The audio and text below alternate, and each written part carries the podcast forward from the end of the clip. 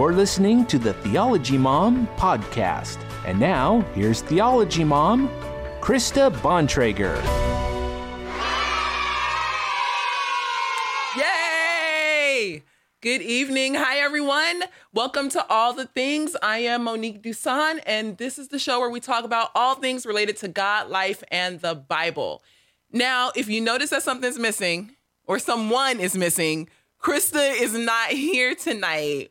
Womp, womp, womp. Yeah, she had a work event and she is sending her hellos and her love and her prayers both for me and y'all um, because tonight that means i'm flying solo. And i don't really know how i feel about that in my spirit.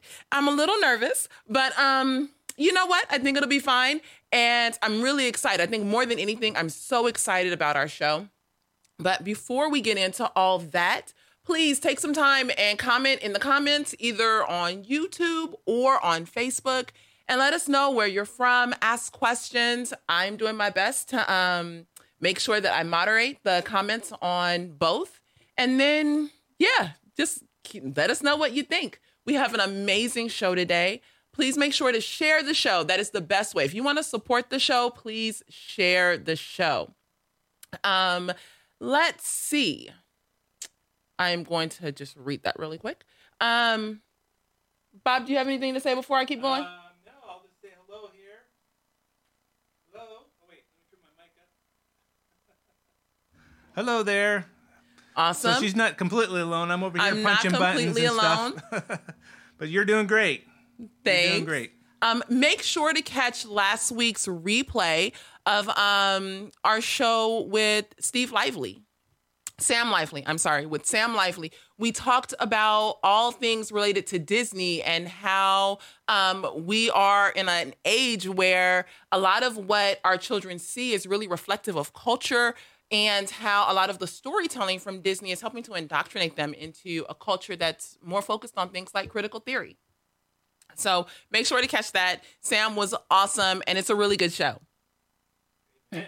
Great. Well, thanks. Loved thanks. it. We got a little shouting section in the back. and let's run down our show today. Um, first, we are going to talk uh, with um, Obian Obianuju Ekoachoa. Um, I probably said her name wrong. I'm really sorry, but she's an awesome, awesome woman. She lives in the UK, but she's Nigerian born and she's a pro life international activist. She does a lot of work um, relating to advocacy for pregnant women and speaking out on behalf of the unborn, especially in Africa, as she sees abortion really coming in from the United States, the idea of abortion um, coming in from the United States and really being imported into the African continent with expediency. And so we're going to talk about all that and also how she sees abortion relating um, abortion topics and and all of that being portrayed in the UK and also here in the States. And then MLK, Martin Luther King Day is this coming Monday. We celebrate his birthday. His birthday actually just passed. I believe it was January 15th. And so we'll celebrate his life on January 15th. But we actually have some information and um, research that's little known about him. And so we'll talk about his legacy, but we'll also talk about his theology and his his views about Christ and orthodoxy and all of that. So that is going to come later. And we don't have a tweet of the week this week because our tweeter isn't here. so no.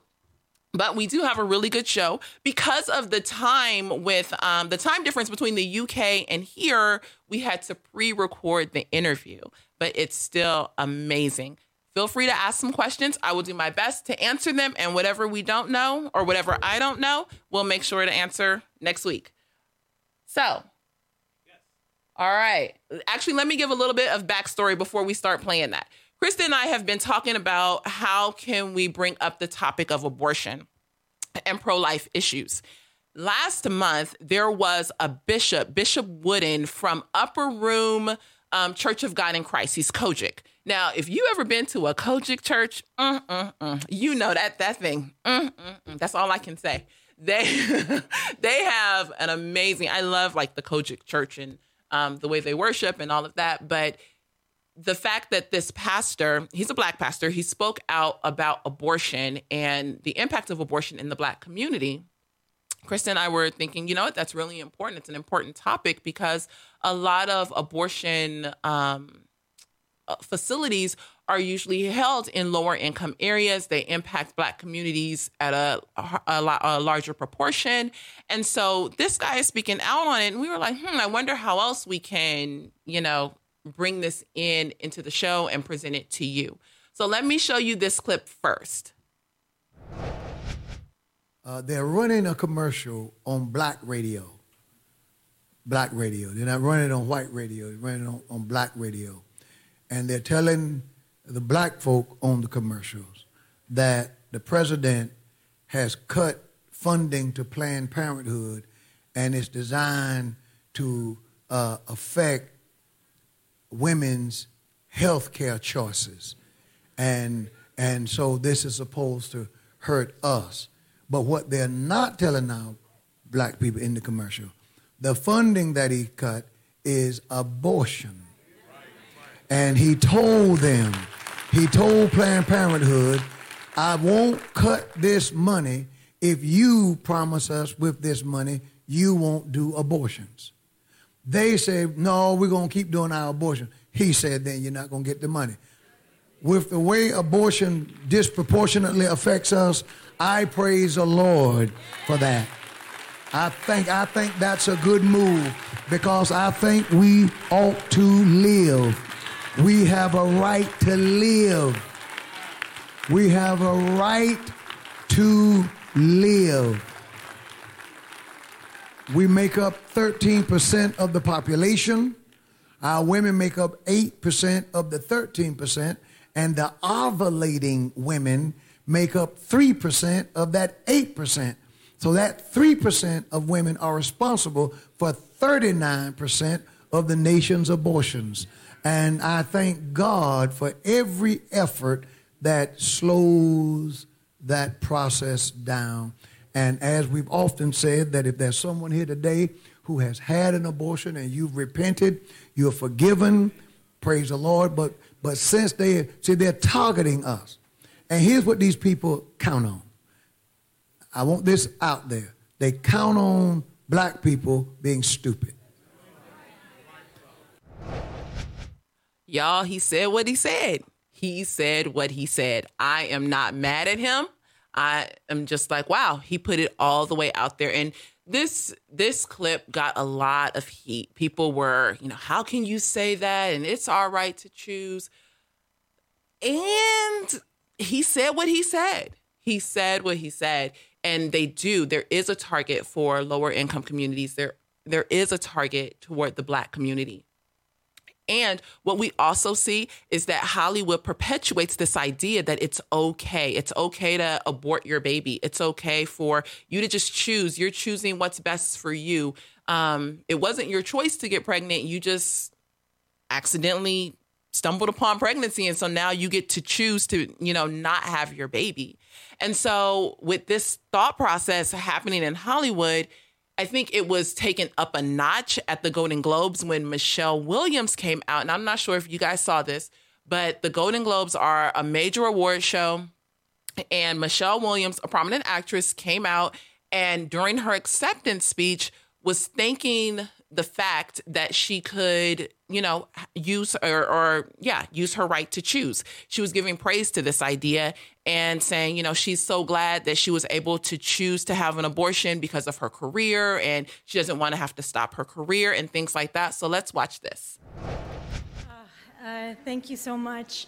Um, first of all, to my Fosse Verdon Oops. family and to the Hollywood Foreign Press Association. When you put this in someone's hands, you're acknowledging the choices that they make as an actor, moment by moment, scene by scene, day by day, but you're also acknowledging the choices they make as a person the education they pursued, the training they sought, the hours they put in. I'm grateful for the acknowledgement of the choices I've made, and I'm also grateful to have lived at a moment in our society where choice exists because as women and as girls, things can happen to our bodies that are not our choice. I've tried my very best to live a life of my own making, not just a series of events that happened to me, but one that I could stand back and look at and recognize my handwriting all over, sometimes messy and scrawling, sometimes careful and precise, but one that I had carved with my own hand, and I wouldn't have been able to do this without employing a woman's right to choose.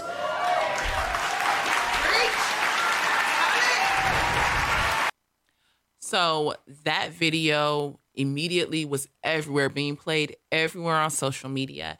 And our guest, Uju, as we call her, um, and as she's like known everywhere, made a tweet and responded to it. And so we have that.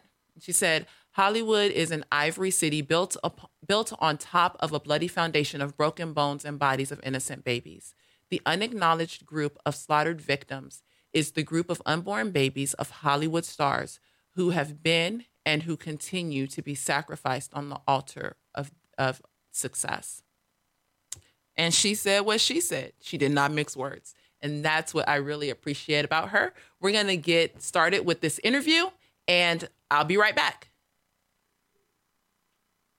Okay, okay welcome, welcome to, to, our, our pre-recorded, pre-recorded session. session. This, this is a time where we're going to talk about something really important in culture at this moment um, abortion. We have a very special guest on. We call her Uju. Her full name is Obianuju Ekeocha. She is originally from Nigeria. She currently resides in the UK, and she's done amazing work in in the realm of um, pro life and really speaking out for um, justice and values of the unborn. She's a scientist. And you look like you were going to jump in and say no, something. No, I just want to make sure people get her website so they get yes. connected with her. She's the founder and president of Culture of Life Africa.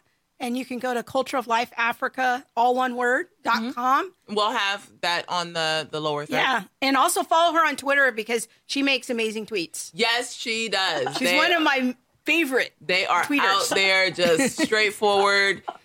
so good. Yes. So good. Okay, so welcome. Thank you. Thank you for having me on. I'm really grateful to be on your show. So um, glad to be here today to discuss these important things with you. Yes. We're so excited to have you here. Um, would you mind by starting out, like telling us a little bit about yourself?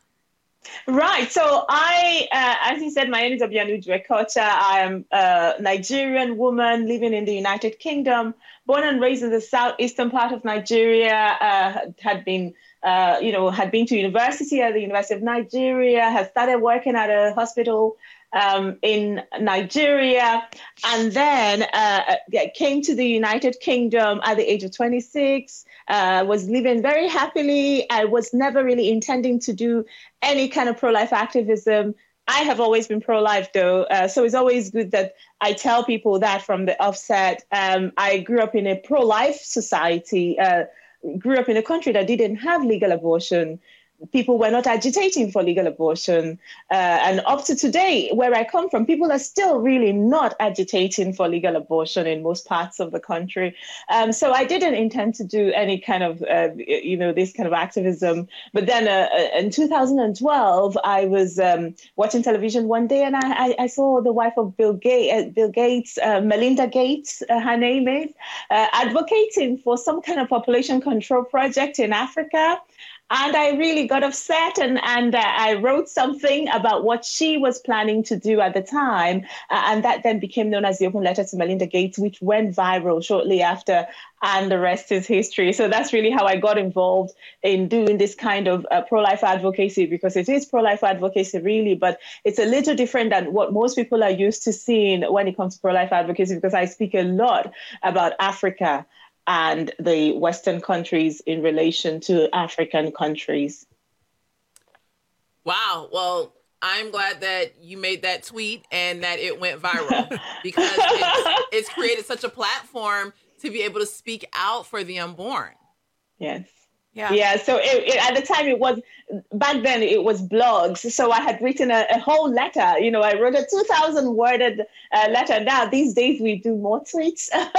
so, but it was the open letter to Melinda Gates, and people can still see now if you went uh, to Google or something and search for the open letter to Melinda Gates or something, um, anything like that, you, you might still be lucky enough to find it. Wow. So I, have been working in this realm since. Uh, I have been doing pro life advocacy since 2012, 2013. Um, uh, but I also have remained a scientist. I was always working as a scientist in the UK. I had finished my master's and I was working by the time I did this. Uh, I wrote this open letter to Melinda Gates. So I, I did um, decide eventually to still remain a scientist. I work as a biomedical scientist in the area of hematology. So I, I work in pathology.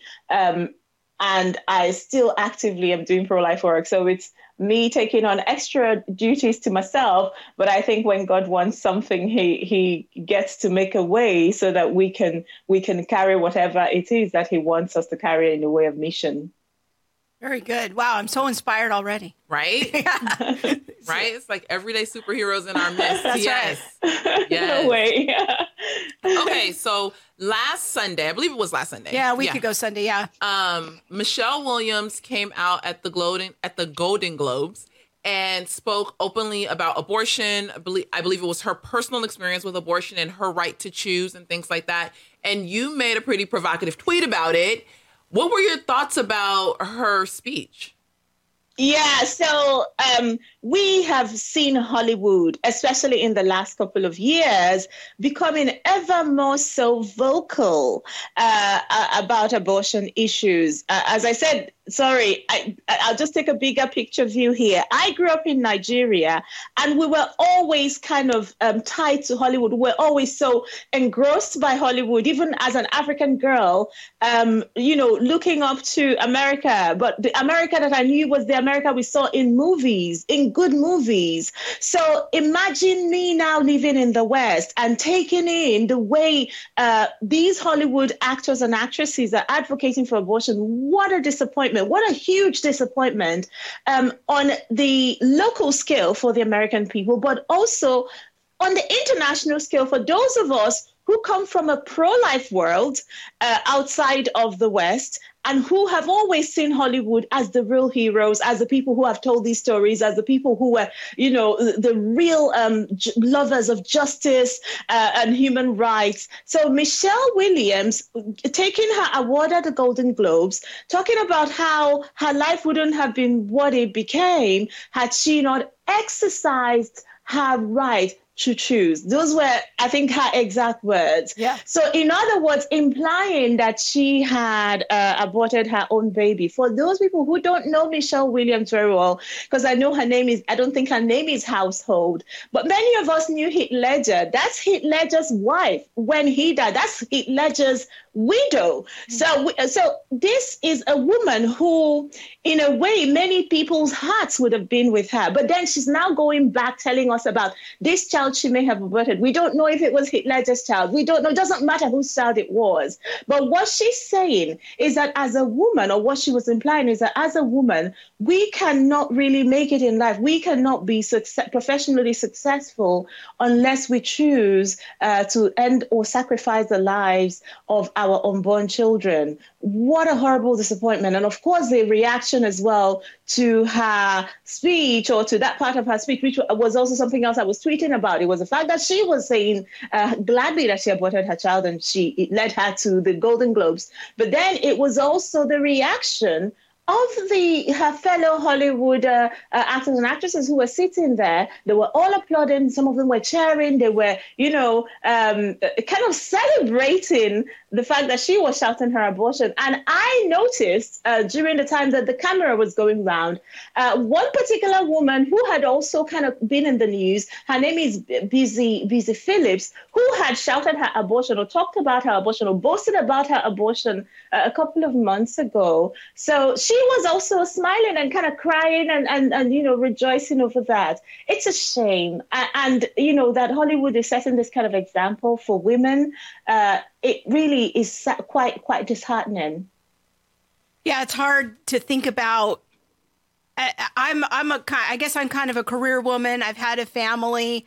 My faith is a, a huge part of my life and shaping the life choices that I've made and women do sometimes have challenges and we do sometimes have to make life adjustments and we do sometimes have to uh, slow our career down, but those sacrifices seem worth it to us. And to think about killing my child for the sake of my career, I don't honestly, it's hard for me to even imagine that as a thought. But I know that many people do look at it that way and, and from that worldview standpoint. But it's, it, it, I don't know if it has to be either or. I've been pretty successful in my career. I've achieved a lot. And I had two children and I homeschooled them for a, a good chunk of years. And, but the messages in our culture and Hollywood is certainly an icon of mm-hmm. like, these are our values and young girls look to them. I, it's, it's yes. troubling. It is very troubling. Uh, uh, uh, precisely because everyone, uh, you know, everyone is watching Hollywood, uh, and people are sometimes taking their their lives direction, in a sense of speaking, uh, from from Hollywood, uh, and. It is a shame, really, because I believe that abortion is a human rights issue. If it is a human rights issue, the same Hollywood is out there speaking about social justice issues, and you know they are campaigning for things and campaigning for human rights, but then they are coming out on the, one of the most important platforms and really uh, telling the world that it is all right uh, to to kill the most vulnerable in society, um, and they're celebrating one over that. And it's not even that Hollywood is like advocating choice. It, this is the on choice because they are not even making room for pro life. Um, anything on their platform. Uh, if there was a pro life uh, actor or actress, I don't believe that in this day and age, the, with the com- current climate in Hollywood, that they can come out to give a speech and even imply that they are pro life. That's now almost not allowed or we're not seeing that but we are seeing more and more people advocating for abortion advocating for an organization like planned parenthood uh, and and moving the cause of death really from uh, one of the most glamorous platforms that th- there is now in the world. I agree completely. Um, many things that you said were just like resonating with me. I think that the the current cultural climate in Hollywood that promotes choice isn't just speaking to the middle-aged woman or you know like that 30 some year old woman who you know is is making her own choices and trying to live her own life. And you know that's still you know wrong. And i'm not saying by any means that that's okay to have an abortion just because you're trying to make your own way or anything like that. But what i am saying is that they're speaking to younger generations. They're speaking mm-hmm. to the 12 year old to the 11 year old or the the young teenager who now says well it's my right it's my body, it's my right, it's my choice. And yeah. because Michelle Williams came out and said, "Oh, look what she did," that's also a viable option for me. And so mm. I don't. I, I think that Hollywood is very aware of what they're doing, but I don't know that we as consumers or as viewers are often so aware of what is happening, what's being platformed, and the message that's given to the younger audiences. Yeah, and that's why it is propaganda. That's you know that's what a propaganda is. It is promoted uh, through these powerful channels, but people who people who are doing it know the messaging is very conscious, is very um, well planned out, well choreographed, uh, very sleek messaging. But the people who are consuming it, in most cases, do not realize. Um, a lot of the movies that are being made now, a lot of the sitcoms that are being made now, a lot of the series that are being made now are now framing abortion. Many of them are including abortion. In fact, I read somewhere a few months ago uh, that Planned Parenthood had advised uh, uh, in Hollywood for different shows in the last couple of years about 150 times. So even within um, Planned Parenthood as an organization, PPFA, Planned Parenthood Federation of America, there is a position of like something like entertainment director, you know, someone whose job is to engage with um, people who are producing entertainment. So if they have such a high position within their organization, that means we all have to sit up and we have to open our eyes and see exactly the kind of propagandization that is going on with regards to abortion. Yeah, and another point you made that I wanted to hit on um, was that this is global. It may it be, is. it may appear like, oh, this is in America, but I know that when I was in South Africa, South Africa, and many of the young people were emulating the things that they saw on Hollywood television. And that just goes into this whole thing and the conversation about abortion because, oh, well, if they do it in Hollywood, oh, that's how it is in America. You know, I mm-hmm. want to do the things that they do in America. And so it just continues to spiral and it, the yes. snowball just grows as to the things that they think are, that people think in other countries are acceptable. Yes. Did Uju, oh, do you think that good. do you think yeah. that we are exporting abortion into Africa and into other countries? Without a doubt. And it's happening uh, through various channels. So, uh, just to finish off this last thought from Monique, it's um, uh, it so people who are in the other parts of the world they're watching hollywood productions. They are uh, watching like music videos and things like that and they are picking up these things. Um, people associate america or other parts of the developed world like europe as the better life so the better life, everything is nicer in America. And so if abortion is being put in this, um, you know, basket of goodies, that means it has to be good. So gradually it's seeping into culture, into other cultures that otherwise would not have been, um, you know, kind of promoting abortion or embracing abortion. Abortion is very much into in most parts of of uh, the uh, African continent um, out of the 55 African countries, four countries have what you call abortion on demand. Most of the other African countries have refused. Not only they don't, not only that they don't have legal abortion, but they've refused to legalize abortion. They don't want abortion. They continue to insist on it anytime that is pushed um, towards uh, their parliaments and, and different uh, houses of legislature. It's always pushed down because there is such overwhelming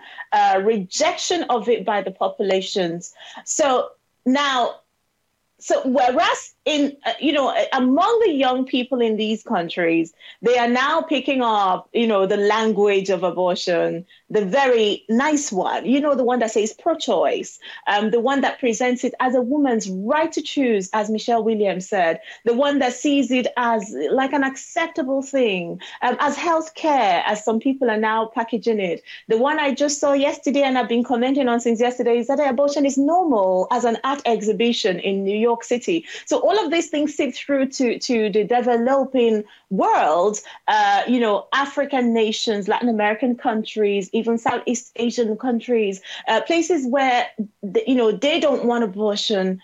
So, but then there is another powerful channel that abortion is coming because we, for a while, we have had this propaganda coming through uh, entertainment, and it's not a huge surprise. But the one that is most surprising is that governments are now in on it. Western governments are now in on it. And this is what has now made it to become um, a real exportation from the West. It's the, the that we are having uh, the West really exporting uh, this uh, particular, uh, pro, you know, pro, uh, what you like, this this particular culture, which is so terrible.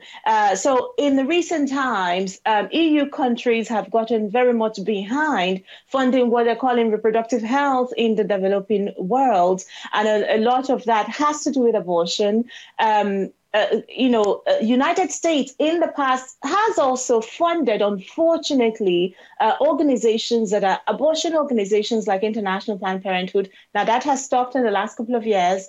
Um, you know, United Kingdom, where I live, uh, they have been funding a very horrible abortion organization called Marie Stopes International that we see all over the African continent. And so, with government funding, very um, large amounts of funding, they are getting dollars and euros and pounds going into African countries, going into other parts of the developing world, uh, bringing in this culture, lobbying our governments uh, effectively. And so it's being done on the two levels of society. It's being done at the center of power, which is the political power, and it's also being done at the point of culture, which is really trying to get the very young people, but they're not ready to wait for those young people to grow up. So they're trying to get the young African generations and then they're also just going straight uh, to the heart of our politics and they're fighting these battles. So, just to answer your question, yes, uh, abortion is being imported uh, into Af- uh, African countries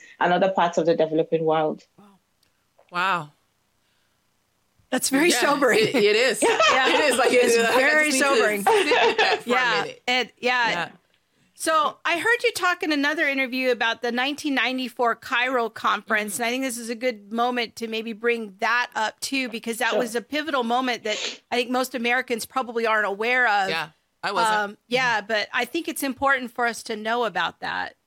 Yeah, so in 1994, uh, the United Nations, which for people who don't know, I mean, everyone knows the UN as this one big organization, but I think how you should think about the UN is more as a collection of smaller agencies that are powerful anyway, uh, making up this giant uh, monster of an organization. So the United Nations has as part of it uh, UNFPA, which is the United Nations Population Fund. They also have another um, uh, agency that is called the UN Women, and then they have UNICEF, and of course, everything else that people know, UNDP, uh, they know all these other organizations that people know about.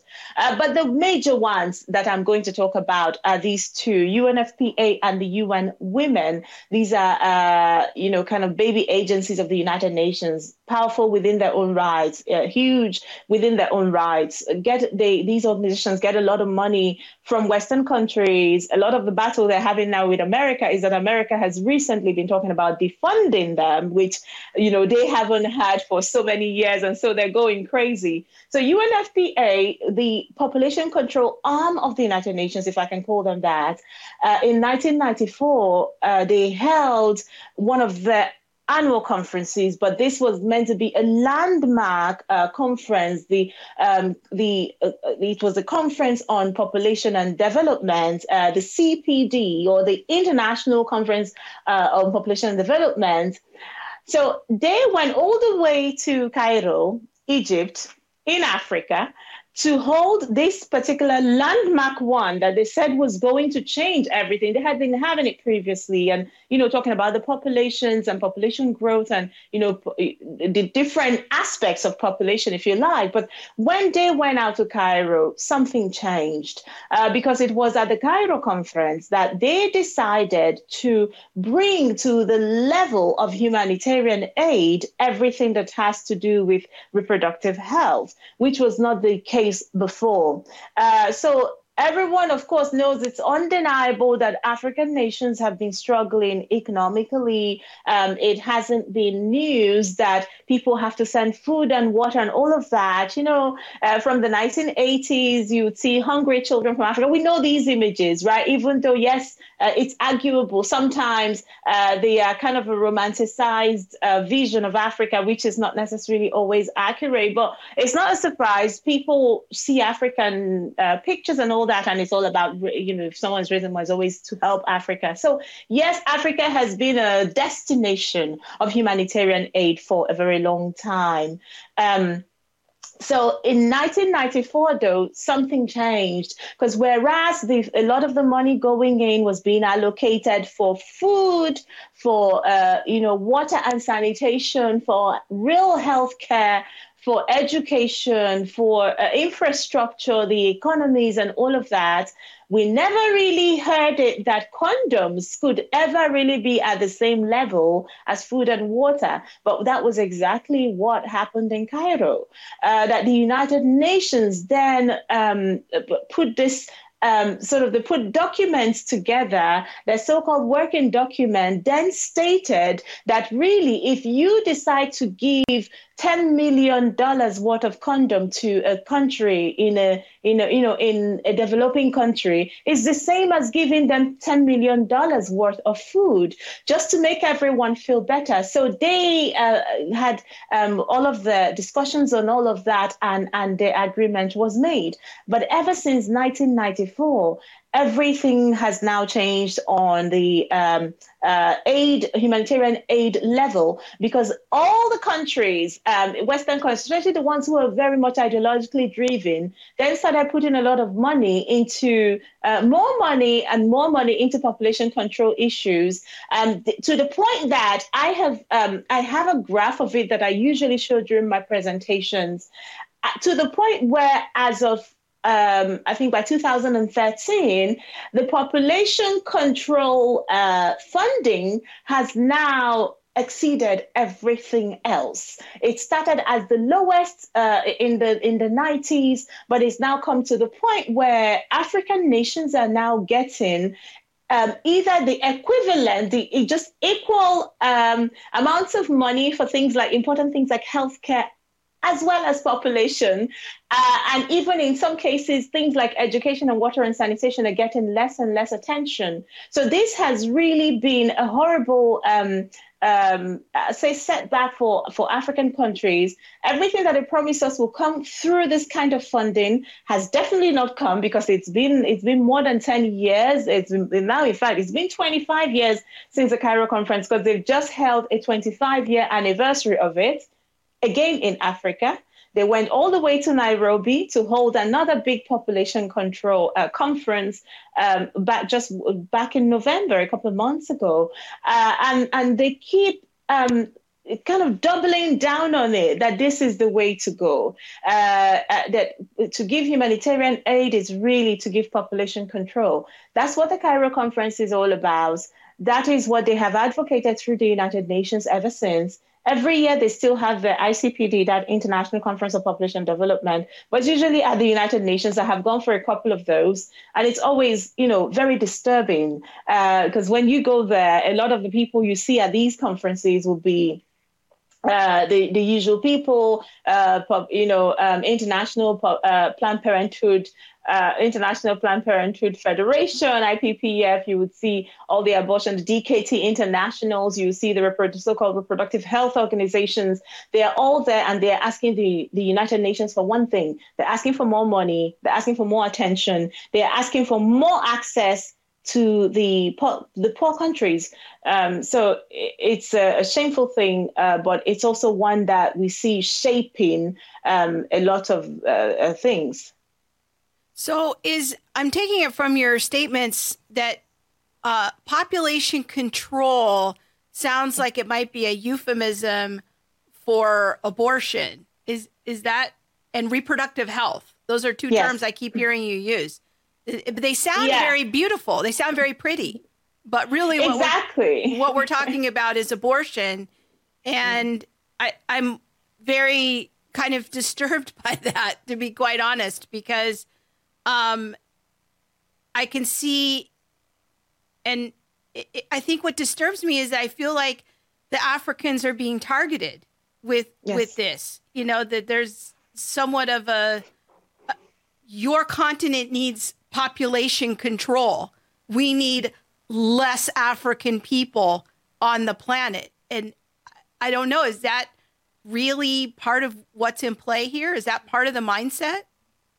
Yeah, but they are denying it all the same. They they continue to deny it and they say that it's not population control. But when you look at their budget, they actually list these things as population programs. So population programs, yes, it will include abortion, of course, but uh, then it will also include something uh, much more um, uh, indicative of the long game that they are playing.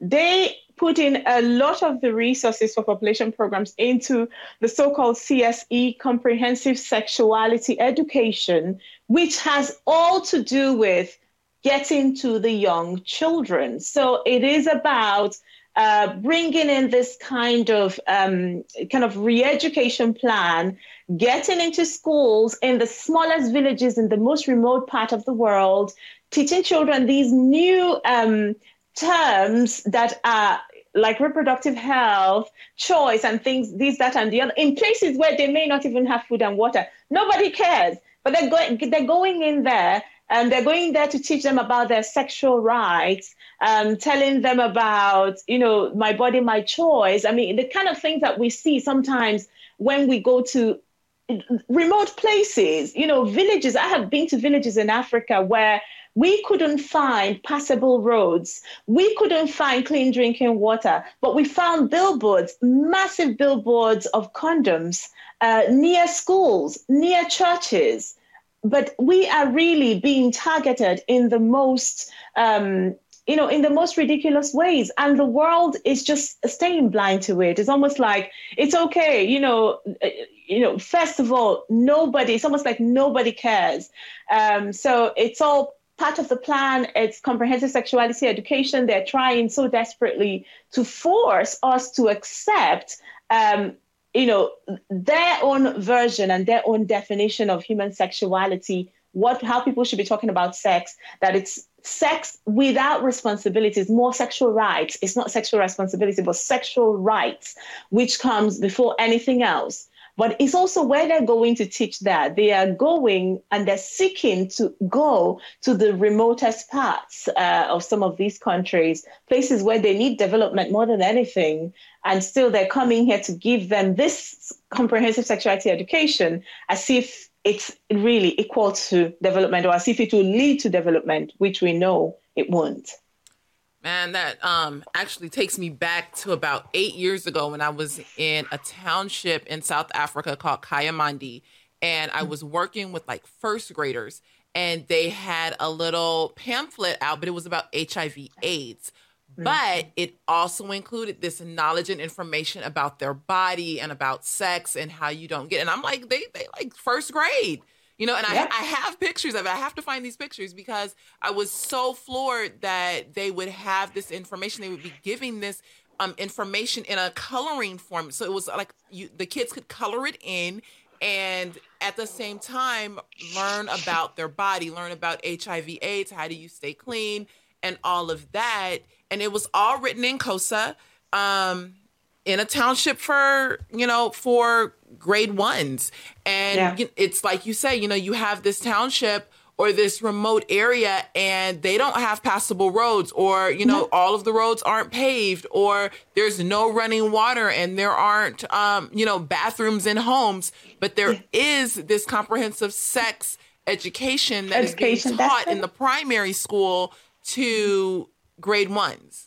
yes that's it. It shows you where these very wealthy organizations and very wealthy donors, where their heart truly is, they have everything in their world. They have everything in their in their homes and in their communities. But then you go into a slum, and the first thing you want to think about is let's give the coloring books to these children um, about about you know the naked human body, and these are like the tiniest babies, and the way they are being taught, and the way you know who's teaching them that all of the things that you should really be afraid in some of a lot of these communities. There's a, a, a very, I mean, recorded um, high levels of sexual exploitation and we do know it. And people don't talk a lot about it, but we do know it that it is mostly during these times when, you know, the so called sex education is happening between some strange teachers and children. Mm-hmm. That's when these kind of sexual exploitations go on.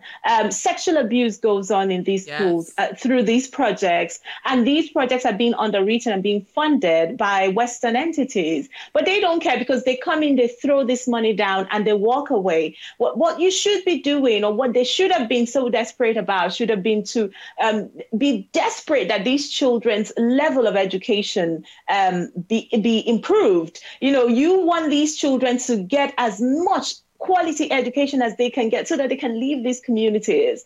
Um, teach them the best literature. Let them find the ones who are best in maths and, you know, get their, get them through their, uh, their gifts out of these communities. But instead, they want them to stay there and, yeah, coloring about your body, about the condoms. And it was also, in fact, in South Africa, is the first place and the only place I have ever been. I've been to different countries in the world um, that where I've seen condoms in a restroom for free. Yeah, you don't have to put any coin. Yeah, you just pick it. Yeah, just, yeah, it's all over. I'm not sure if there if the statistic is still the same, but a few years ago, South Africa had the highest rape count in the yeah. world, like anywhere. Mm-hmm. They were known as the rape capital. And so yeah. it's it's like you're saying when when we are more comfortable addressing like how do you stay safe or you know the the whole idea of this comprehensive sex education instead of talking about your education, talking about yes. the fact that we have issues with rape, talking about yes. all of these other issues,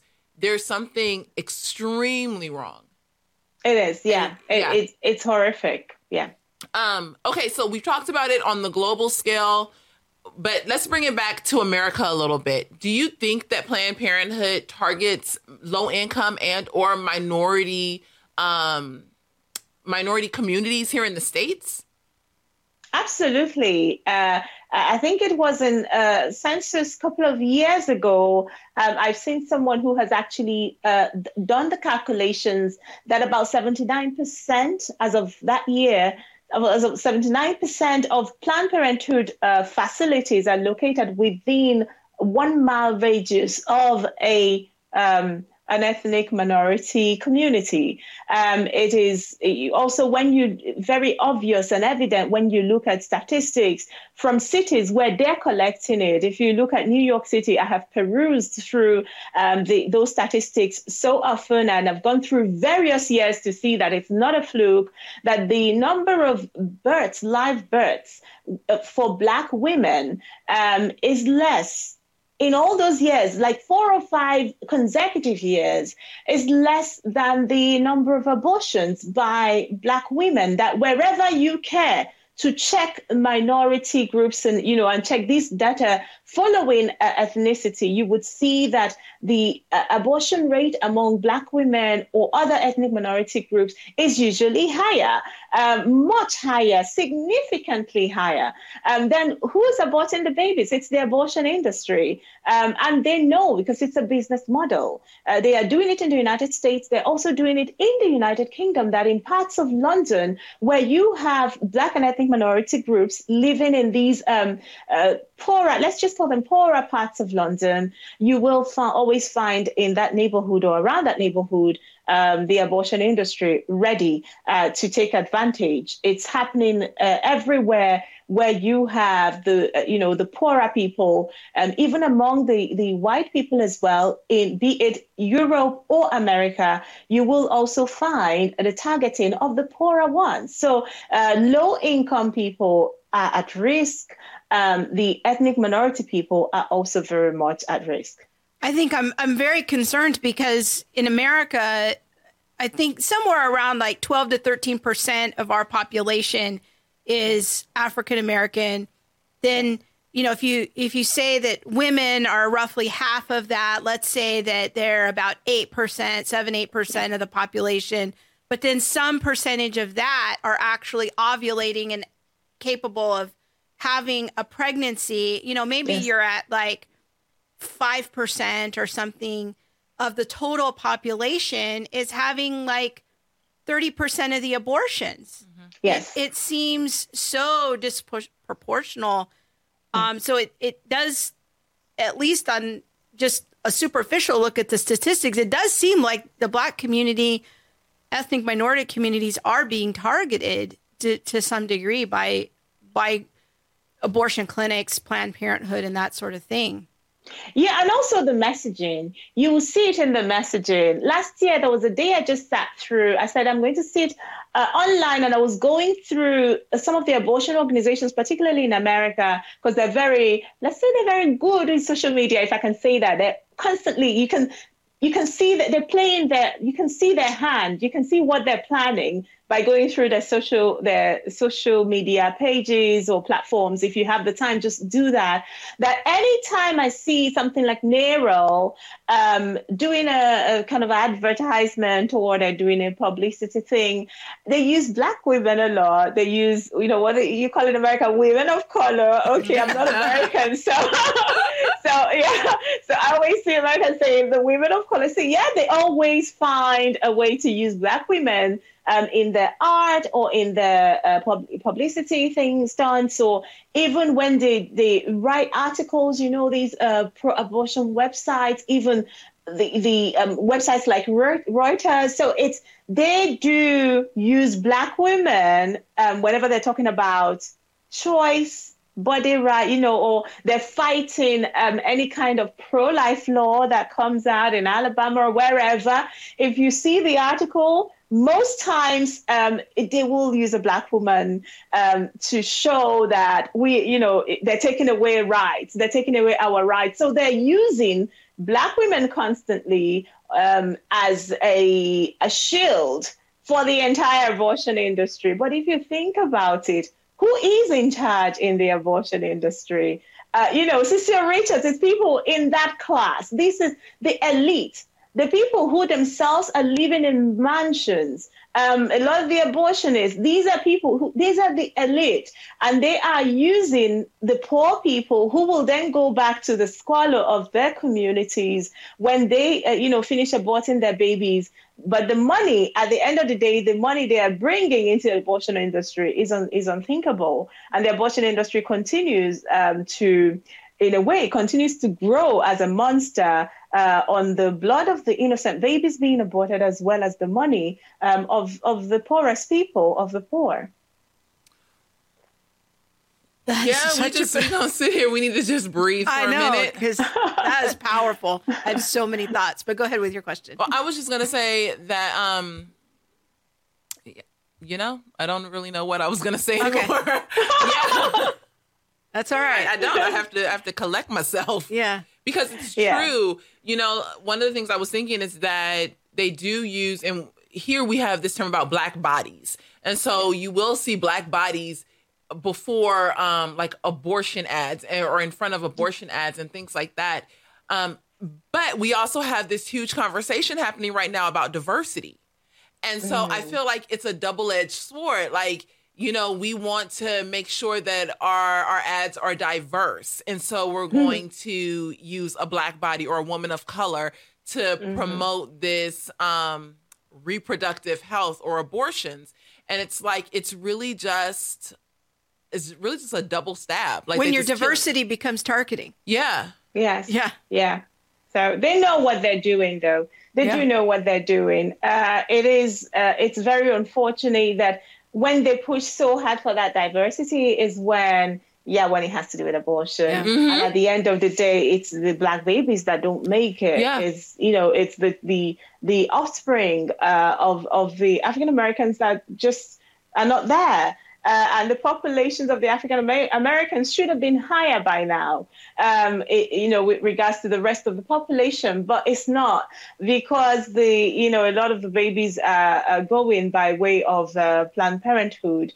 Um, it's it's really unfortunate, uh, and that there are politicians as well um, sitting in your capital who are fighting constantly, shamelessly, uh, for the right uh, to for women to be able to, to have their babies killed, um, it's a, a, horrible thing, which I think we will see the full repercussions of it in history, and hopefully history should should take note uh, and and keep the record exactly where uh, history has kept very very carefully and very well the records of things uh, like slavery. Um, it those those things, those records. I'm hoping that it doesn't fall off the way that we would know in time who supported what uh, and and uh, what what you know how vicious were they in their advocacy and how how careless were they in their advocacy because uh, they're all going on record and saying all of these things um, history will not forget. One day abortion is really going to be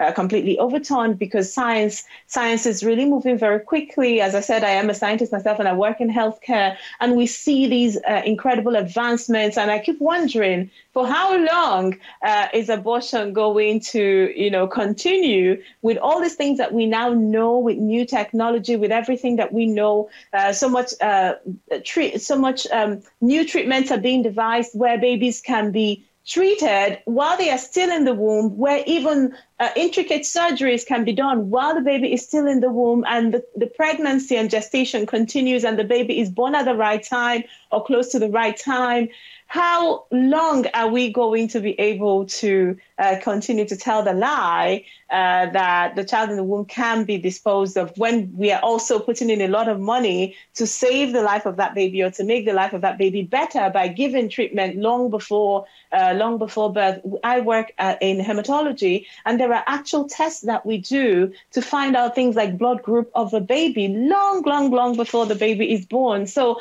science is really advancing and I'm so grateful for that. That's one thing I love really about just, you know, life in the West is that we see science moving and it's moving in affirmation of the uh, sanctity of human life. And I'm praying that society will come together and rally together and have the real courage, the real courage it will take to, to overcome abortion. And yes, I know women go through a lot of problems. As you had mentioned at the beginning, uh, we have challenges, we, ha- we have, um, you know, so many things things deal with in, in some cases. Uh, but I also know that society c- can and has changed for the better, that people are making more room for women to give women care, to meet women at the points where they need help, to give help to women who are in crisis situations, to accompany women who are in, who are being, who are fearing for their lives. or you know, those who feel they really desperately have to abort their babies in order for them to survive maybe an abusive relationship or, or something. Uh, no, society is getting much better. And I hope that we get all that much better that women can then, good women can get that real assurance that society is with us. And so we can together um, abolish this horrible, horrific practice called abortion. Boy, that's such a good place to, to land the interview, Uju. And I just, as I was reflecting on what you were saying just now, I was thinking about the great loss of all the potential future scientists and priests and politicians and mothers and fathers and and others who could contribute to making the world better, who could contribute to improving things and finding cures for diseases. Um, and I just love how you you ended that in such a, a positive place because our hope is that someday th- this atrocity will be overturned and we will have a different sensibility as uh, as across the board in all countries that, that human mm-hmm. life is valuable and that we want to work to cultivate life rather than yes. than death. Yes. So yeah. One of the things that um I wanted to ask you at the beginning, and I completely um skipped over it and forgot, but um, I know that you're a woman of faith, and I wanted I wondered like how does your faith um impact you or um compel you to speak out about these things? Yeah, that's fine. I know you wanted to ask it at the beginning, but it's good that we can still talk about it towards the end because I think it's also like another good place to to uh, kind of uh, round things out. Um, so I am a, woman of faith. I am my I, I'm a Catholic. I am a devout Catholic, and yes, I am also a scientist. And a lot of my convictions I have supported uh, by science. So I know when I see these things at my workplace or, you know, in my own experiences and in, you know, in reading scientific papers and things like that. Um, so that is the one thing. So the conviction is there, and the conviction can be there even for people who are not yet convinced by faith. But this is what my faith does. In this fight that we fight, we do have real opponents who could even qualify as enemies, who see us as enemies. Uh, when you see them reject pro life people, you would know that we do have enemies, even if you don't call them that. Um, but my faith then compels me to not hate my enemies, to love them, and to still be um, clear in the message, but also find my find a way within my life and within myself to be able to love in the midst of the mission, uh, doing whatever it is. So the faith does keep me going. The, the faith also uh, ensures that I I don't um, get tired or get weary. You know, so every morning God wakes me up, and then you you you are sometimes just tired of what you're seeing. You go online, you're tired of what's going on.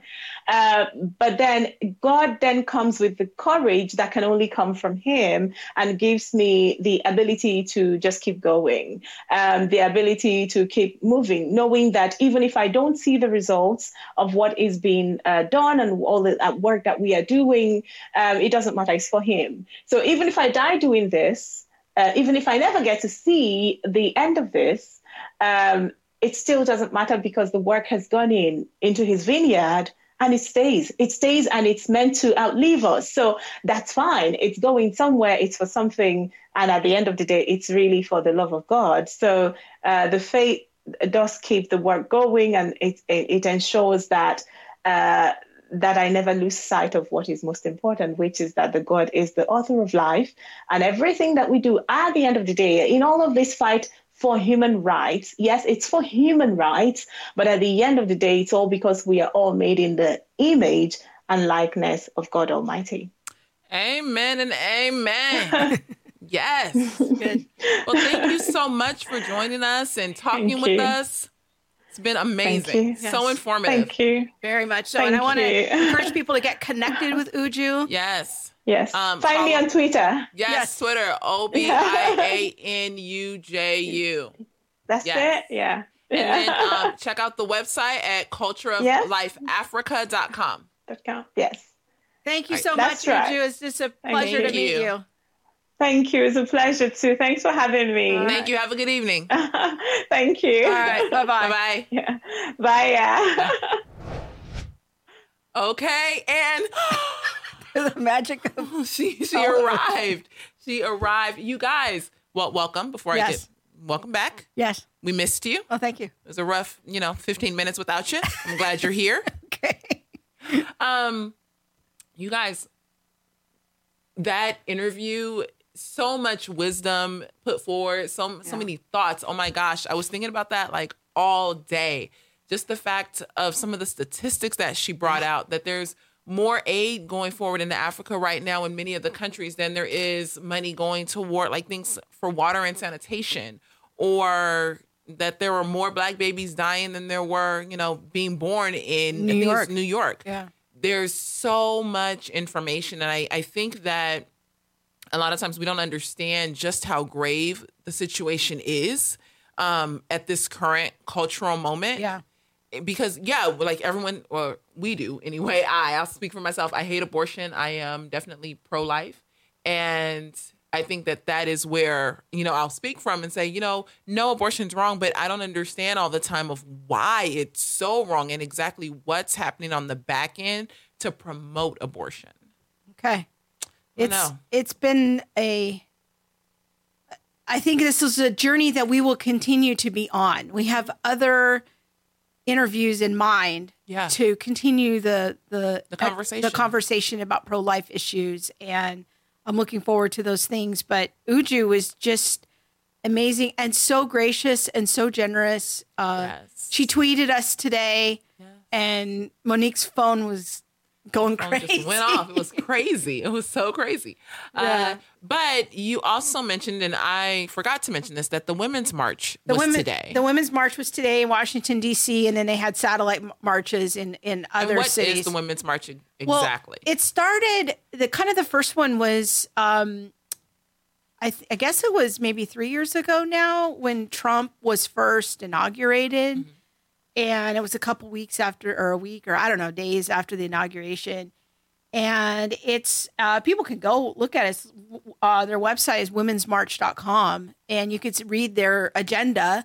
And it's just such a timely interview because i was telling you uh, um, earlier today i was looking at their website and i was like okay what do these people stand for? Am i this kind of woman? I don't think i'm this kind of woman because i see on a big balloon right on their agenda page about reproductive rights and justice, which is exactly what Uju was yeah. was educating us about. And I'm like, but oh, now I know what this means. The rights and justice for whom? Yes. You know, it's it.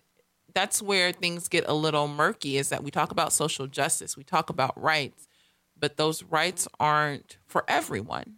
Yeah, and they don't seem to be for the unborn. Yeah. in, in this agenda. So anyways, I don't think I'm that kind of woman for the, but I know they, they, they want to speak for us, but I, I don't think we're those kind of women. Yeah. The, we're not going to be wearing pink hats out in the uh, Washington Mall. So there were some comments. Yeah. Let's get while to those. we played the interview back. You want to take the comments? Well, we had some. Uh, I thought you made a really good summary of in many countries, abortion gets more funding than things like water and sanitation. I mean, I think that's a really good takeaway from this this interview.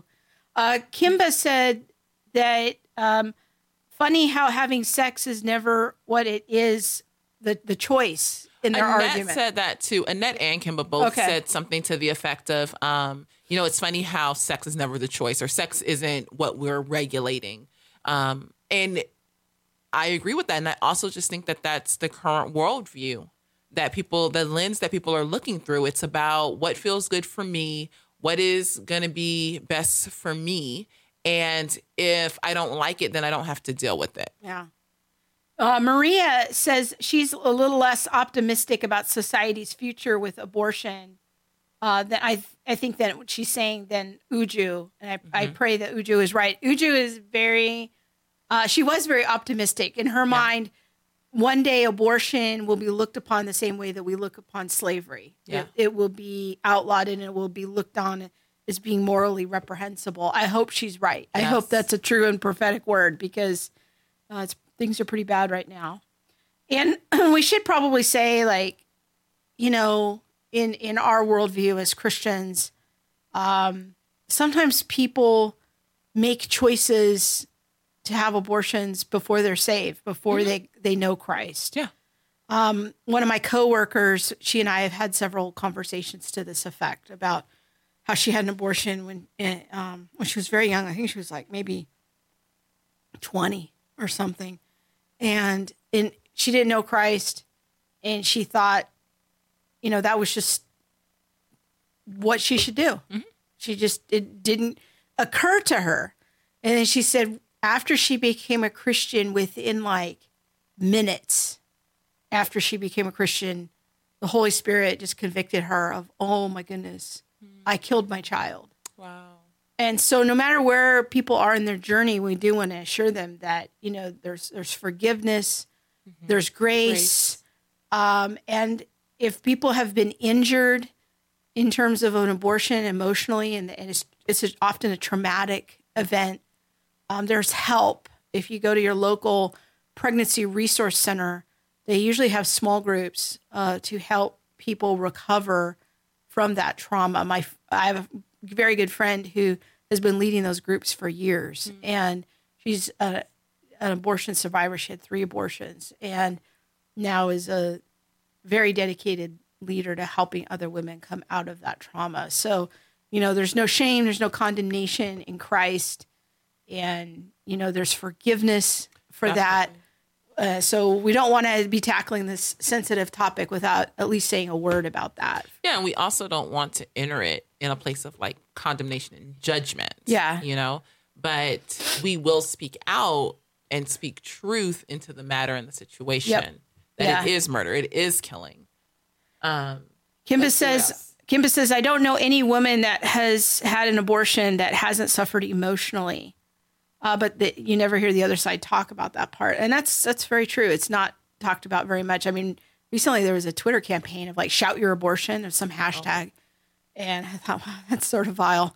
Uh, but yeah, you just don't hear the other side talk about that. I I too have friends who have had abortions and you don't hear about the the ugly side of the after. You know Yeah. what happens after after I get home, after I, I've done this and now I need to wrestle with my emotions and guilt or you know Yeah. all of those things. Yeah. So again, we'll continue these conversations, and But this was a good one. this was I really oh, like this one. Share this. Share. You Share- guys, yes, Do we have to talk about the share? this is Well, I need powder. I've been working all day. Like this is this is not okay. Uh, Sorry, folks. I don't know what to okay. say. Shall we go on? Yes. All right. So The mega Martin show. Luther King. All right. Yeah, yes, it did mega show. People, fasten your seatbelts, buckle in. Um, Martin Luther King, Junior. Junior, yes, whose real name was Michael. Yes. Yes. I, I learned that. Yes, his, his real name is Michael, Mm-hmm. and he was a Michael King junior Uh-huh. Um, and then his father went on like some trip.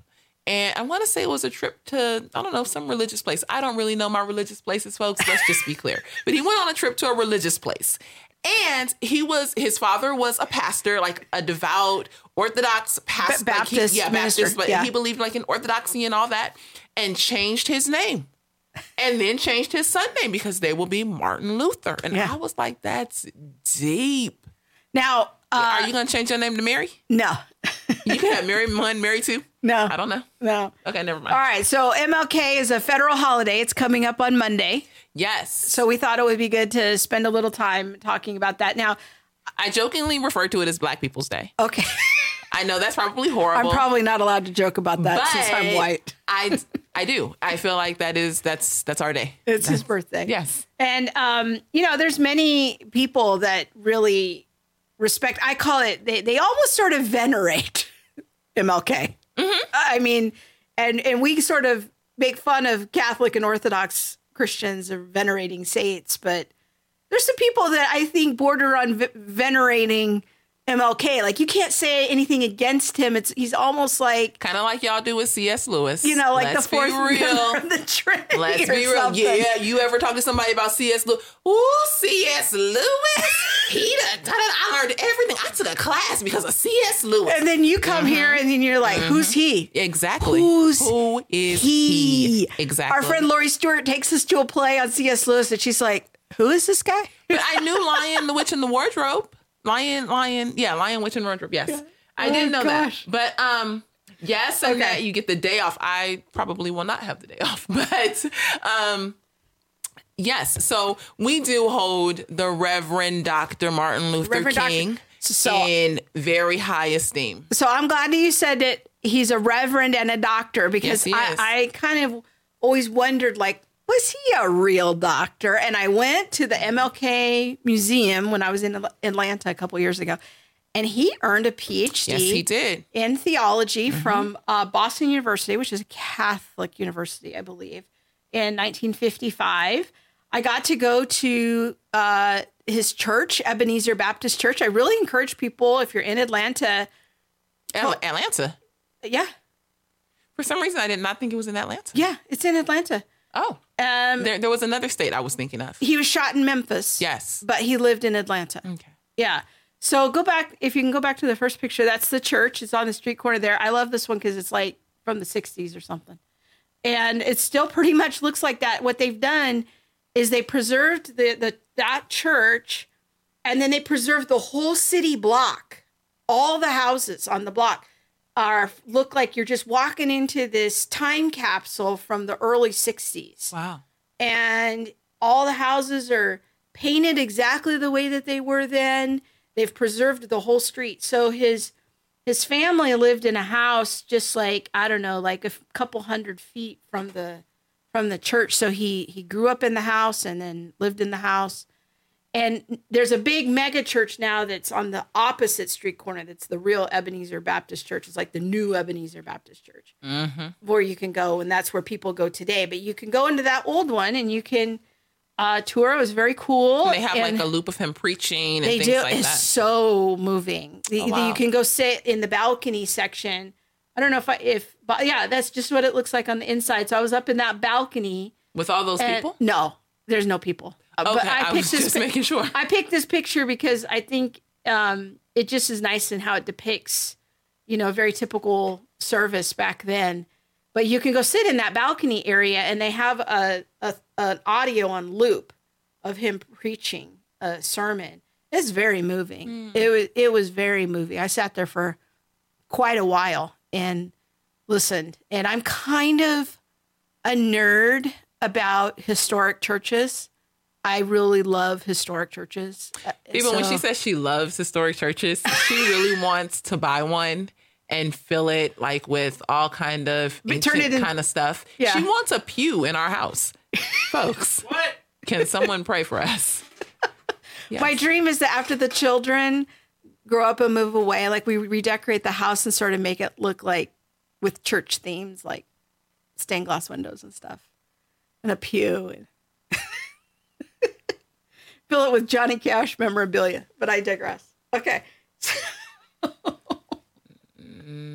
Tracy says you should come to New Hampshire. We have lots of historic churches here. No. Yes. Then she will Tracy, bring us ideas. Yes. No. Book us a, a, a speaking gig at a conference. So we can I don't want a pulpit in my bedroom. oh, that's so fun to go stand behind the pulpit in historic churches. I love doing that. But and, we digress. Okay. All right. This is me. Okay. So his theology. So let's talk about that.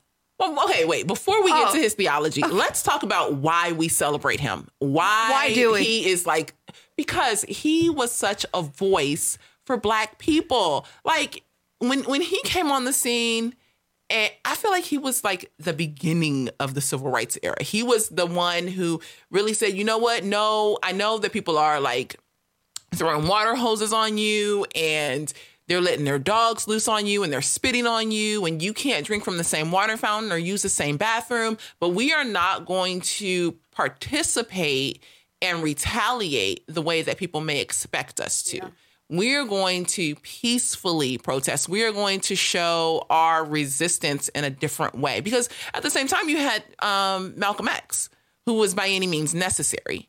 And so that was his philosophy by any yeah, means. by any means necessary. And King wasn't like that. Now we'll talk about him being a pacifist and things yeah. like that. But I really think that he spoke into this idea that no matter what someone else says about you, you have uh, like purpose. You are created in God's image. You have dignity, value, and worth. He was speaking a different message than what a lot of people had heard. Now, there are tons of black people who do not agree with his agenda at all, who would who were completely for the like the Malcolm X side. Like, no, we mm. need to mm. go ahead and knock buildings down. We need to riot. We need, and he said, no, that's not how we're going to do things. So there was sort of a, a, a time where these two co- philosophies were competing of how are we going to overcome segregation? How are we going to overcome Jim Crow laws? Are we going to do it the MLK way or mm-hmm. the Malcolm X way? Okay. And I think till still today there are people who will be like, you know, no, we we need to, you know, by any means necessary. I was just somewhere last year and I heard that exact phrase by any means necessary we will you know march forward we will knock down oppression and those kind of things and I just think his voice is so important because he did not stand for that. That's interesting because um, growing up as a Baptist and there was a I mean this very historic church where he grew up his father was a pastor there as well um, but then he goes off to seminary, and in the early part of the 20th century, there's this rise of this movement called neo orthodoxy, and it's sort of a version of classical liberalism. Um, and uh, MLK is heavily influenced by this. He mm-hmm. reads a lot of uh, German neo orthodox scholars, um, and he starts um, kind of working on his theology of pacifism. Gandhi was a very big influence of his in seminary. And he kind of goes through a process where, I mean, you, you just listen to any MLK speech or sermon, the images are highly influenced and tied to and tethered to Christianity. But he's this kind of mix of historic Christian terminology, but through the lens of classical liberalism and neo orthodoxy. He really is a pro- a product of t- 20th century theology in in many regards. And but I think what's really interesting to me about MLK is that he had a very well developed um, theology of work and of humanity. When we call this in the technical term for this in theology is anthropology. He had a very rigorous doctrine of man. And I think it was m- mostly correct. I think that it was a good and helpful corrective to um, the church at this time. And uh, he really just had a very robust theology of what it meant to love your neighbor in a very tangible way. He wasn't interested in just talking about heaven as some pie in the sky thing. He wanted to fig- he wanted to have conversations about how do we love our neighbor now? Mm-hmm. How do we bring the kingdom of God here now? And how do we build up each other's dignity in the image of God and and see people as inherently valuable. So it's from that theological foundation, I actually think is very orthodox and sound that he builds his intellectual project of the civil rights struggle. And I think it's important to put him in that context is that that part of it really came out of his theology. Yeah. So, is it okay if we play the clip? You know, or did you want to add a comment to that? No, no. Okay. Nope. I'm going to save my comments for the end. Okay. Except for Maria says that she used to have a pew and she's still looking for one. And I was like, whoa. See, Maria gets me. Wow. Okay. Yeah. Keep going. That's my language right there. Okay. So we're going to listen to a little excerpt. You can go on YouTube and watch the whole thing. But what I love about this is it's from a junior high school. MLK goes to a speak at a junior high school in 1967 and I'm thinking this is this is how far we've fallen, people. You would never get junior hires to listen to a speech like this now in the age of the internet. This is a fantastic speech. Go watch the whole thing. It's only like 25 minutes or something. We're just going to play a little clip here. Number one in your life's blueprint should be a deep belief in your own dignity, your own worth, and your own somebodyness. Don't allow anybody to make you feel that you are nobody. Always feel that you count. Always feel that you have worth. And always feel that your life has ultimate significance. Now, that means that you should not be ashamed of your color. You know, it's very unfortunate that in so many instances, our society has placed a stigma on the Negro's color. And you know, there are some Negroes who are ashamed of themselves don't be ashamed of your color. Don't be ashamed of your biological features. Somehow you must be able to say in your own lives and really believe it I am black but beautiful. And believe it in your heart.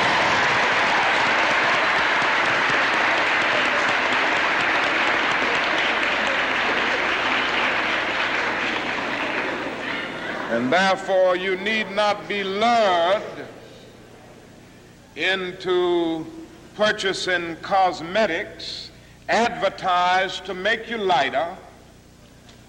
Neither do you need to process your hair to make it appear straight. I have good hair, and it is as good as anybody else's hair in the world. And we've got to believe that.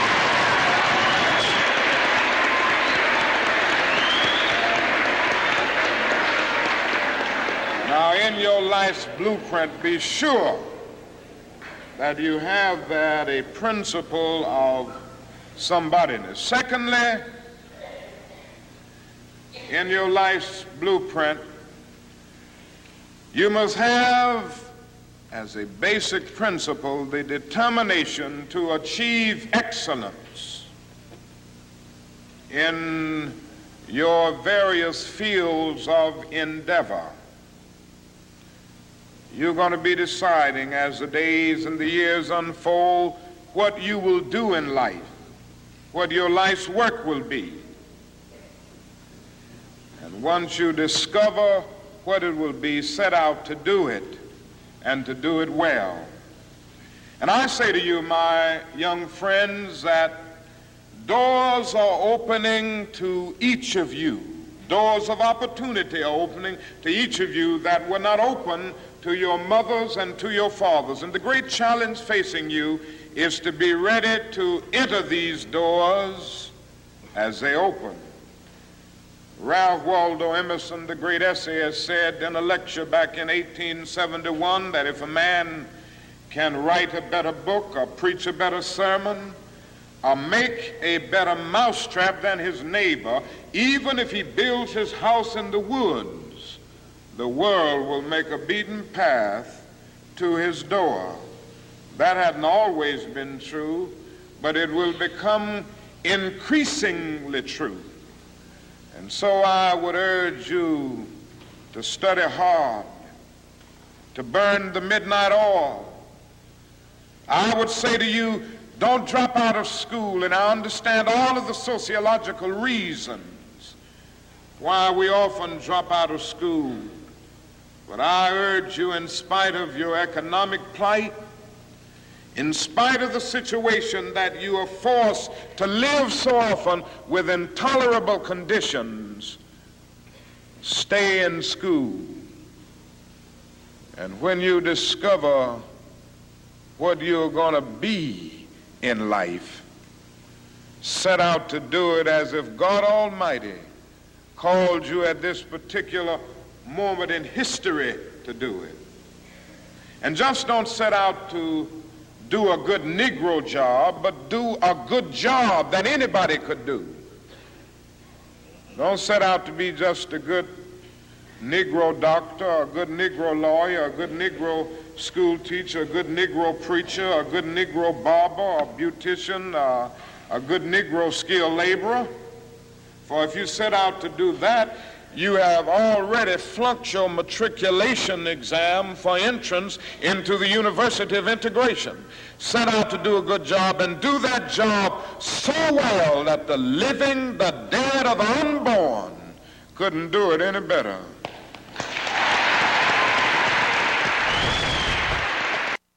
I kind of love that. Mm, good old Uncle Dr. Reverend Martin. Yeah. I, I actually watch that whole speech from time to time. It's a good one.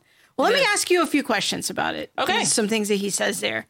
Again, this is junior hires, people. He's quoting Emerson to junior hires. He's using words like matriculation. I love that. This is how far we have fallen as a culture. Okay, so let me ask you why does in the beginning I, I well, first of all, I love it that he talks about this idea of somebodyness. Mm-hmm. That's a theme that you hear in a lot of his speeches. Of don't ever let somebody tell you you're not somebody. Don't mm-hmm. let them deny your somebodyness. To me, that is very echoing of the idea of being created in the image of God, mm-hmm. having value, dignity, and worth. Yeah. Maybe you could comment on that. Why do you think that was an important, timely issue for him? I think it was important because even though slavery had, well, ended maybe 100 years before, during that time, we were not considered full people, full human, you know? And so then you now have to kind of unwind yourself from all of that. What does all of that mean? Like, I understood, or they understood that they were full people, but according to the law, they weren't. And so how do we now teach people, teach young black people when so many derogatory words are being spoken over them, when systems aren't fair and society isn't fair, when they can't go some places or they can only go in certain places? That you still have dignity, value, and worth. Yes, your current society may be corrupt and misled and full of sin, but that does not dictate nor change who you are intrinsically. Yeah. I love that. Just know your own somebodyness. I love that. The other thing he talked about there is about the hair. Now, we did a, a segment on hair mm-hmm. a couple months ago about the black experience and hair. Yes. And I now have braids. yes, I do. And it's all colored in the back. Yes, all kind of colors. Um, so, why does he say be proud of being black, be proud of your hair. Like, why is he telling junior high kids that? Because hair, skin color, eye color in society at that time was one way. It was white, it was blue eyes, it, it was, was, straight, hair. Yeah. And if you didn't have that, then you weren't beautiful. Beautiful. You know, if you were a darker skinned black person compared to a lighter skinned black person, the darker skin wasn't as beautiful as the lighter skin. You either had good hair or you had bad hair. You had good hair or you had naps. And that's those are even still words that play in culture today. But what he's saying is don't judge yourself based on the person with straight hair. Your hair is beautiful. Hair is beautiful. And so I just I think it's important to be to instill those messages, especially at that time into young people to say, "Hey, you're you're going out into the world soon and you are beautiful. You are somebody." Yeah, I love that. God has created you a certain way and your hair a certain way and your skin a certain color and that's okay. Mm-hmm. You don't need to bleach your skin or straighten your hair however it comes out of your head. You know, that's part of your dignity. your skin was very real. I don't know if anybody still does it today, but it was very real. And things like a perm, which black people call perms, not a white perm, it would also be called a relaxer. So it makes it straight. It makes it straight. For white people, a perm is makes it curly. Makes it curly. But I mean, yeah. perm started out with lye. People putting lye on your hair to make it straight. You know, like there there were big extremes that we went to to make sure that we were considered beautiful. We talked about this on the Brady Bunch a couple months ago when I was like, "Oh, look, everybody's eyes are blue." And you were like, you just dashed my childhood. But this I never is, noticed that. This is Yeah. these are things that I noticed because these are things that were presented as being beautiful. So that message at that time would have been really countercultural for Black people to be proud of who the, not who they are, but but added to that, like behind that, is the theology of Yes. my dignity as a somebody, as a created person. The way God created my hair, my skin, my eye color, that is beautiful. Yes. That's really what he was saying. Yeah. You know. Um, the other thing I wanted to bring up was his theology of work that he talked about in the second half of the clip. Um, that every human being, this was a critical part of MLK's theology, that every human being not only had intrinsic value, but that all labor has dignity, from the white collar worker to the to the sanitation worker. And he was part of the. He gave a very famous speech um, as part of the sanitation strike, and he does does the part about don't ever let somebody diminish your somebodyness in that speech, because the he was trying to teach them that even the the culture society may see you as a lowly sanitation work you worker you are still somebody. And that is a very powerful part of his theology that i think is is very good and robust and biblically accurate. Um i and he, another thing that we talked about a third point is just he had an extremely robust view of loving your neighbor and exploring that. And um uh, so, anyways, there's there's just a lot of really good themes there um, that I think are worth celebrating and being knowledgeable about in MLK's theology. Now for the more kind of Uh, I'll call it area of concern. areas of that, peop- a- that people may not be Yeah. aware of. Yeah. And to me, it, I, I battled, I honestly did. I, I battled with this part of it today. Um, but after we kind of go through some of the areas of concern, I'll say why I think it's important that people know about this. Okay. Well, as I said earlier, MLK was a classical liberal. He did rethink historic Christianity through the lens that you know that he had grown up with more of a historic Christian faith in the traditional Baptist setting, but then he kind of detaches from that a little bit in seminary, and so he kind of picks up what we would now call more of a social gospel. And and um, he did reject a lot of what he called biblical liter- literalism. Um, for example, he didn't believe in the story of Jonah was a real story, a real historical event. He ref- there's record of him referring to the Bible as mythological. He doubted whether Jesus was really born of a virgin. Um, I think I have a graphic here um, from a paper. There's um, yeah, there's Stanford is preserving a lot of uh, King's lesser known writings. You can go search for this essay, The Humanity and Divinity of Jesus, where he talks about his theology. And this is a seminary paper, so keep that in mind. Um, you know, it's a, it's a seminary paper. And so, but he has some some discussion in here where he denies the orthodox view of Christ's divinity. Um, he thinks that he was divine, but not in the Not in the, the normal sense The of like that he's yeah. all God. Yeah. Um, but that I was when I was reading it, I was like, what like what do you believe? It's not that Yeah. he grew into his divinity, but that his divinity came because of his obedience. yeah yeah And so I was like, oh, I haven't heard it that way before. yeah. So he was Um, kind of born human, and then he became God, sort of through obedience. through obedience. It's a very unorthodox view of Christ's divinity. Yeah, and So- in the end, he even says that the orthodox view is basically wrong. Yeah. like he he pretty much is clear, you know, Yeah. in saying that. So he would be definitely out of step with you know, the ancient faith traditions of Catholic and Orthodox and and even the historic Protestantism. He he was definitely a 20th century classical liberal, um, neo Orthodox liberal. It, I would squarely place him in that tradition. So, you know, I think that with MLK, it, you know, we have to kind of think of him as a somewhat of a complicated being. Like there's some people who are saying, "Oh, he denied, you know, the divinity of Christ, so therefore he's not a Christian." I'm in no position to judge that. Yeah. I don't know. It's not my that's place. Not, that's not, not my business. My place. God hasn't made me the judge over that.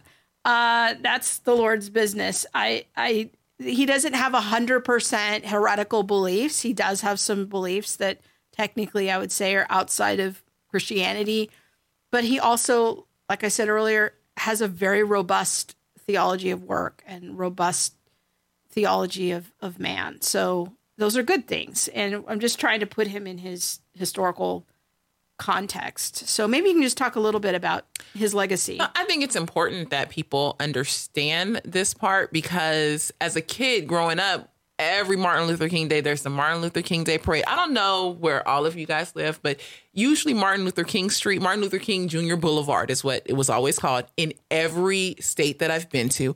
I find one, but it's usually like in the lower income area. And I'm I don't really know what that's about if it's like a we can only put it here, but um usually wherever I've been, Martin Luther King Day parade, no matter what state I've been in, the parade is going down, folks. You have the high school bands out. You have people selling, well, usually selling bean pies in LA. I mean, I grew up in LA, and what's so a bean pie? Oh, they're like the little Nation of Islam pies. They're a little bit, yeah.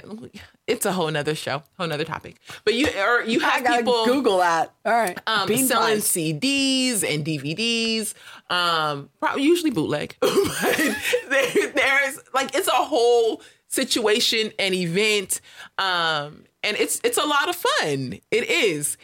And in church, though, on Martin Luther King Day, like the Sunday before, they're talking about it. There's some kind of showcase. A, kid does a speech, like something. And um, but what I was gonna say was it's important to also bring it full light, full circle, so that we can understand. Like we we promote him in church as being someone who held to orthodoxy. We pre- we um, present him as being, you know, fully Christian and fully Christian. You know, he didn't, you know, question scripture. Yeah. You know, Father, Son, Holy Spirit, Martin Luther King. It, so I think it's important that we have realistic views of people as well because we're people. And when when we are presenting someone to me before the congregation, I think it's important to know like, hey, this is what he believed as well. And that doesn't diminish his work. He he did amazing work. Yeah. And he also had these views that don't line up exactly with scripture. Yeah. And so how do we how do we hold both? And it's it, it's complicated. You and I have had so many conversations about people in history, and I'm like, well, on the one hand, they did this really noble thing, and on the other hand, mm-hmm. they were kind of shady in this way. And people are complicated and and somewhat messy. And with MLK, I mean, there's all these rumors about him being, you know, having extramarital affairs and and you know, that whole part yeah. of it too. And so our purpose here is not to vilify him, but just to say like somebody can uh, can have a legitimate legacy, do good work, and have a noble contribution to society, and at the same time have troubling views and troubling behaviors. And that's the messy world of being a sinner. Yeah. And so we have to look at it, you know, in a fully orbed way. So yeah, but I thought um, I learned I learned quite a few things doing this and reading um, the thing put out by Stanford. And at the end of the day, I'm like, good old Uncle Dr. Martin, Reverend Luther King. You know, um, you know, I'm I'm thankful for his work. I'm thankful for the stand that he took. Yeah. Uh, and you know, he also has views that don't line up with mine. Yeah. And it doesn't negate my gratitude for the life and legacy that he lived so that we could move forward in society. That's a good word. Okay, we better wrap it up here on the mega edition. This really is a mega edition, folks. All right. real quick, we're gonna have the tweet. Oh, y'all, she came back and she came with a tweet. Because remember, I was like, we don't have no tweet, but we did. Uh,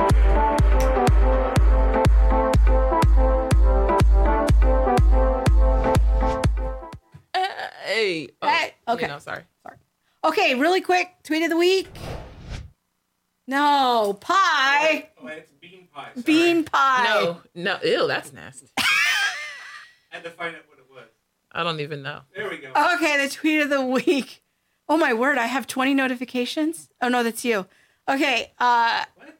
is uh, Alisa Childers. I was on the Alisa Childers podcast. It's like so amazing. I can't even believe it. It's like I was a guest on my favorite podcast. How is this my life? That's awesome. It really was awesome. Yeah, that was very exciting. So, anyways, the tweet of the week is go listen to my conversation with Alisa Childers about MOPS and the research that I did uh, in that whole endeavor last summer and fall. Um, and you can go check that out on Alisa's website. And so the n- title of the podcast is Is MOPS Shifting Toward Progressive Christianity? You can get it on Apple Podcasts. Just search for Alisa Childers. And you should people should be subscribing to Alisa's podcast anyways, because She's Like- pretty awesome. it's a great podcast. It's it really is my favorite podcast. So she has great content. So, That's it. anyways, That's it. Hey, um, we made it to the end. we made it to the end. Please go and check out our website, Yeah. allthethingshow.com. Like us on Facebook, All the Things Show, and Share. share us. Yes, that's the Like, best follow. support we can get. We love, love, love, and need the the shares. Yeah. Help get the word out. Uh, you can catch our podcast on Apple Podcasts, Google Play, Spotify, and if they want the video version, they can go on YouTube. Yes. Hey, like me. You can like me on Twitter. If Yeah. you're on Twitter in the Twitter world, connect with me at um what am what am I? The real Monique D. I I do go on Twitter. I do. The real Monique D. And you are everywhere as Theology Mom. Yep. Twitter, Facebook, All Twitter, the all the things. Yeah. Um, and you know what? what? We made it. We made it to the end. Yes. And next, week, is oh, oh yay! Next week. is the Women in Apologetics Conference. So make sure that you've subscribed to the live stream. If you can't see us in person, if you do come to Biola, y'all better introduce yourselves. Yes, if you come to Biola, introduce yourselves. Um, if you can't get there, have a live stream party. Host, Yes. host some people. Have them over for lunch or Yeah. breakfast and lunch, and watch the the the conference. It's going to be awesome. Natasha Crain's going to be there. Um, Alycia Wood from Ravi's R- Ar- RZIM. Ravi Zacharias Ministries. We're going to be there. Uh, Lots of people. yes, Hillary Jane- Jane is going to be there. gonna Jane be- Pantig's going to be there. Lori Stewart. Yes, All our all past people. all our past guests. all the people are going to be there. Don't miss it. It's going to Yeah. be so good. But we're still going to have a show next week. Yes. Yes, we will still have a show next week. So, Plus, we may have some spontaneous uh, live streams from the conference. So make sure that you're subscribed and have that notifications bell on. yes. So, all right, my friends. Thanks for watching. Peace out. Bye-bye. Bye.